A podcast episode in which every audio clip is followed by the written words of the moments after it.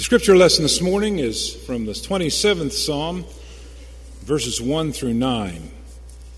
The word of the Lord. The Lord is my light and salvation. Whom shall I fear? The Lord is the stronghold of my life. Of whom shall I be afraid?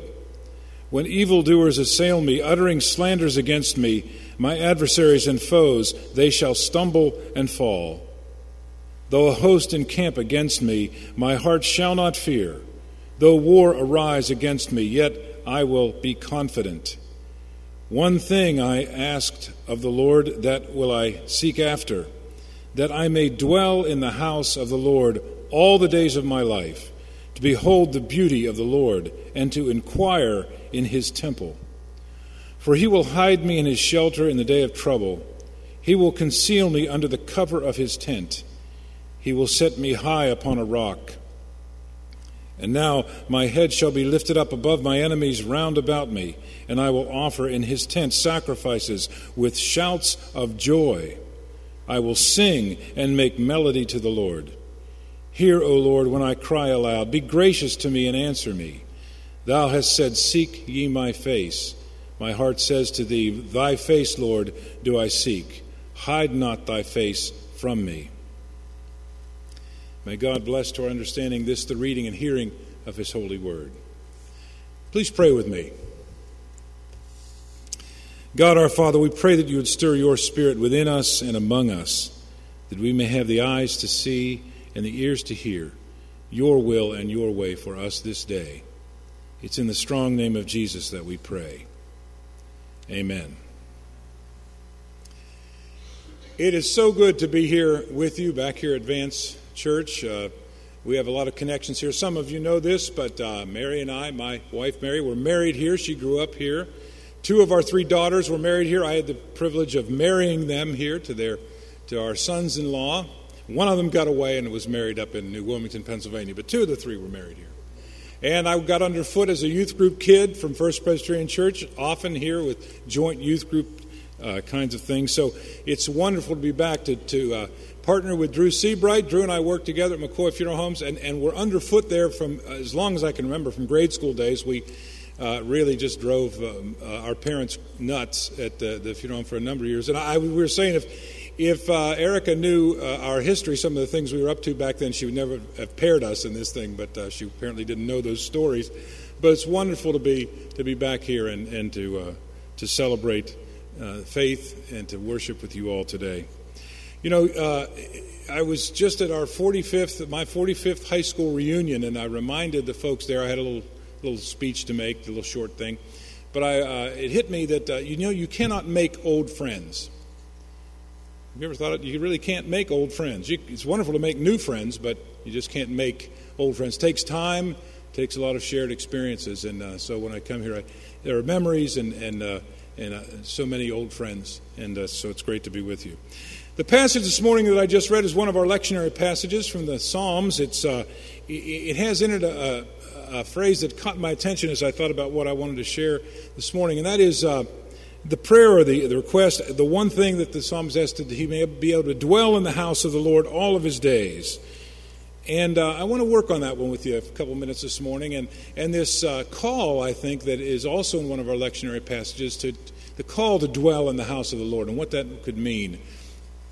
Uh, one of the lectionary passages contains Jesus' first words uh, as he began his public ministry repent and believe the gospel. And so uh, I want to work on that a little bit with you. First of all, I think to dwell in the house of the Lord requires that there is a willingness to do that. Raises the question are you willing to dwell in the house of the Lord? I think it's the foundational or the central question of life. Are you willing to dwell in the house of the Lord? Do you ask the question of life, what does the Lord require of me? What, what do I do? How do I live to please God? Do you want to do that? And so that's the first question, I think, of life and the first question here. If you're like me, you tend to ask uh, over time, uh, what do I want? What will make me happy? What will make me fulfilled? How can I use my gifts? Those sort of things. And the key question is really more than that. It is, Lord, what do you want of me?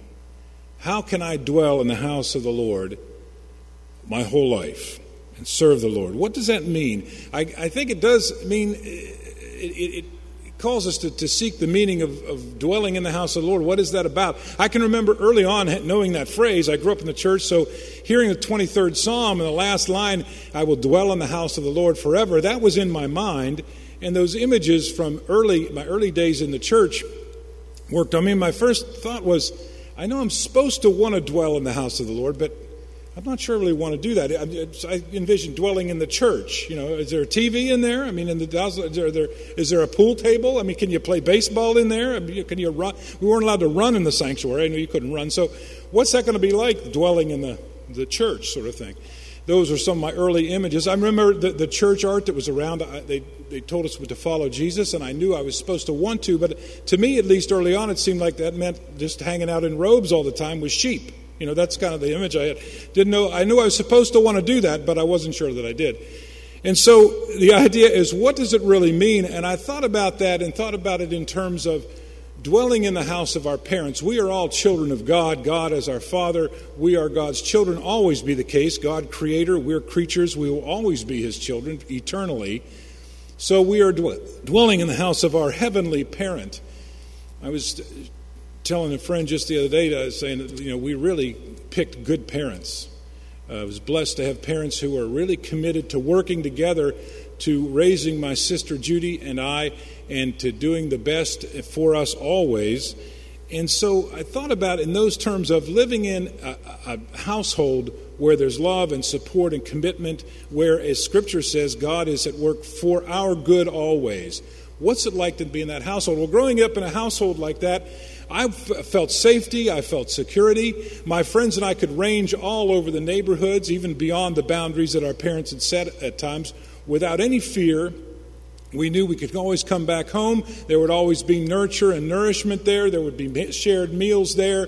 There would be two people who were living for our good always. Sometimes we didn't want that, sometimes we did, but they were always at work for our good, dwelling in the house of those committed, loving parents.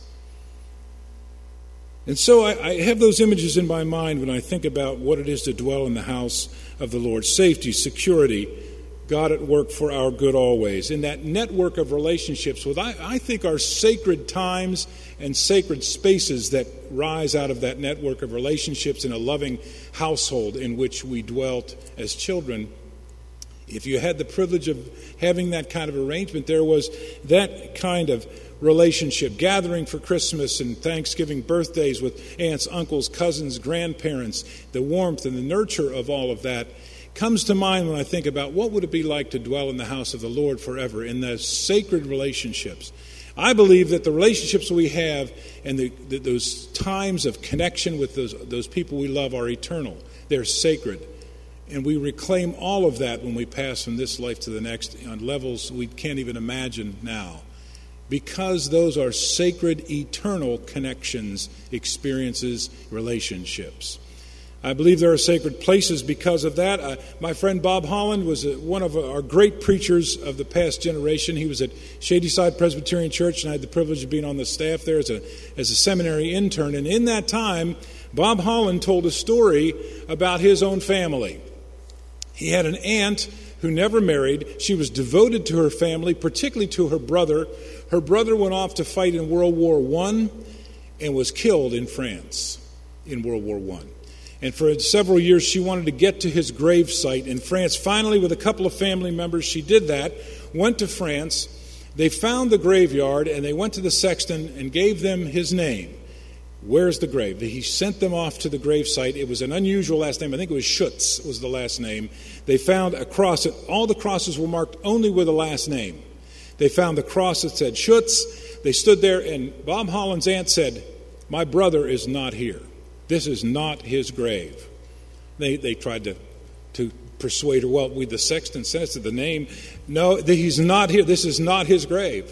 So finally, more to just to just sort of uh, play along and, and uh, patronize her a bit, they went back to the sexton, and sure enough, he'd sent them to the only other cross in the grave with that na- in the graveyard in that name. Finally, he sent them back to the other one. She stood there and said, "This is my brother's grave. This is where he's he's buried." It was a sacred place, and she sensed that. I think there are sacred places, there are sacred times in life, in that network of relationships in the household, a loving, faith filled household, which reflects the sacredness, the, uh, the depth of dwelling in the household of God, in God's house. The psalmist desires solely to dwell in the house of God daily, every day, not just in and out, but, but daily to be dedicated as one who is of that household. Uh, it occurs to me as a as a boy, I probably spent more time out in the neighborhood, out around outside the household, than in it. So it's a matter of the freedom of the security to range out and to express and to uh, to stretch our wings when we have that kind of security to dwell in the house of God. It finally brings joy, and the psalmist reflects that. This will be joy. There'll be singing, songs of joy that will arise out of being in the household of God, delight because of that relationship, because of the security, the safety, the guidance. God guides us in that relationship.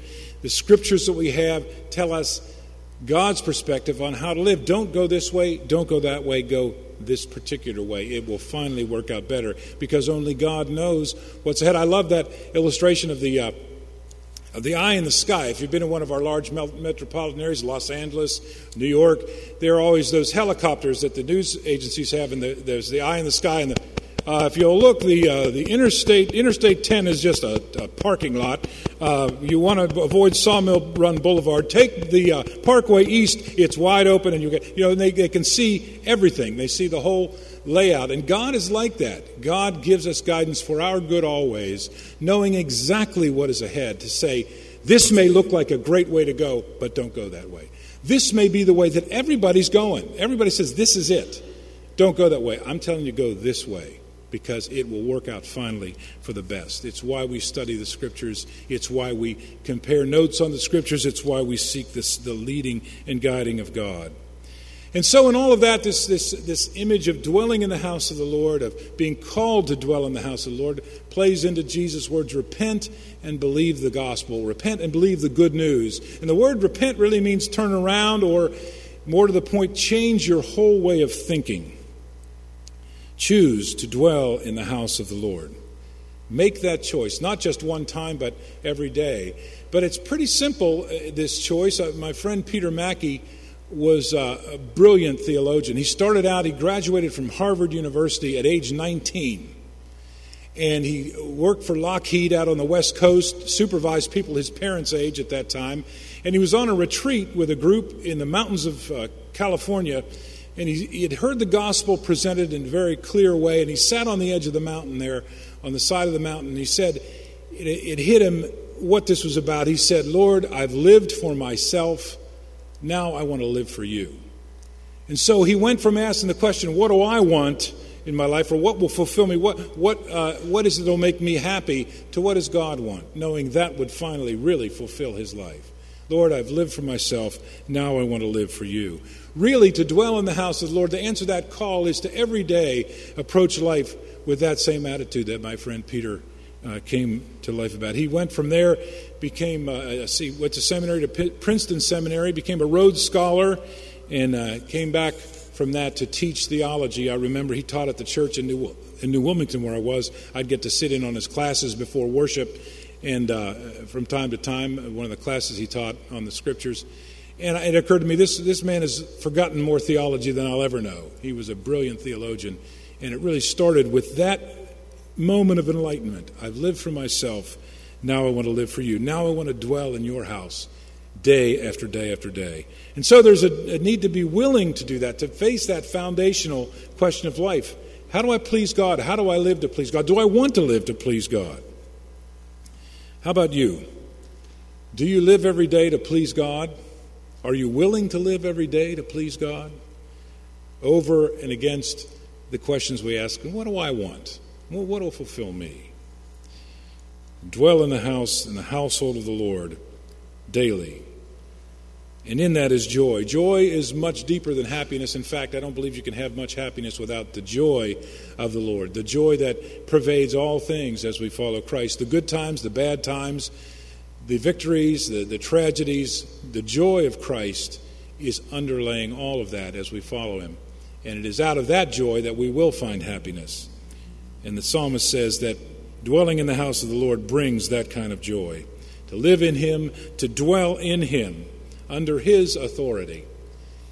As a child growing up in our household, of course, we were under the, under the authority of our parents, and there was a little more emphasis on that authority back in those days.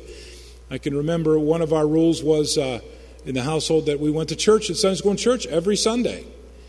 And I can remember d- days when I liked being in church, but I didn't like to go. It was hard to get me out of the house and to get up. And I would say, Oh, I'm too tired, or I don't feel well. And my dad would say from time to time, Well, that's okay. If you're too tired or too sick to go to church, then you're too tired or sick to go anywhere else the rest of the day. I had numerous miraculous healings, miraculous turnarounds. This incredible energy would come. And, uh, and so that was the authority. That was the rule. It was for our good always. It wasn't for their good. It was for my sister and for me. Knowing that if we would just physically get ourselves in a pew, that the, the wonderful ancient words of Scripture would flow over us and it would have some effect. And it did. They knew that. Their authority, living in that authority, brought that kind of health. Sometimes we didn't want to do it. I can remember uh, not too far from here where we grew up. I was being heroic. I rescued a chipmunk from a cat. It was going to eat the chipmunk. And it bit me. I was, I was envisioning, you know, Chip and Dale, this Disney thing. I was envisioning if they would be my lifelong friend, celebrate the fact that I saved the little chip. He bit me. The, and so, but, and he was a, he was a me, it was Chipzilla, was what, didn't realize that. But it, I dropped him and he took off. Well, I went home and my parents said, well, you're going to need to go to the doctor and you're probably going to have to get some shots. Uh, no, I think I'll pass on that. No, I don't think I don't think I want to do that. Well, there was no no discussion. You're going to the doctor. I wound up getting 14 rabies shots across my back, one every day for 14 days. I did not sign up for that, but my parents, under whose authority I was in their household, knew that I needed to do that, so I would not get rabies, and I didn't get rabies, but I, I did get the shots.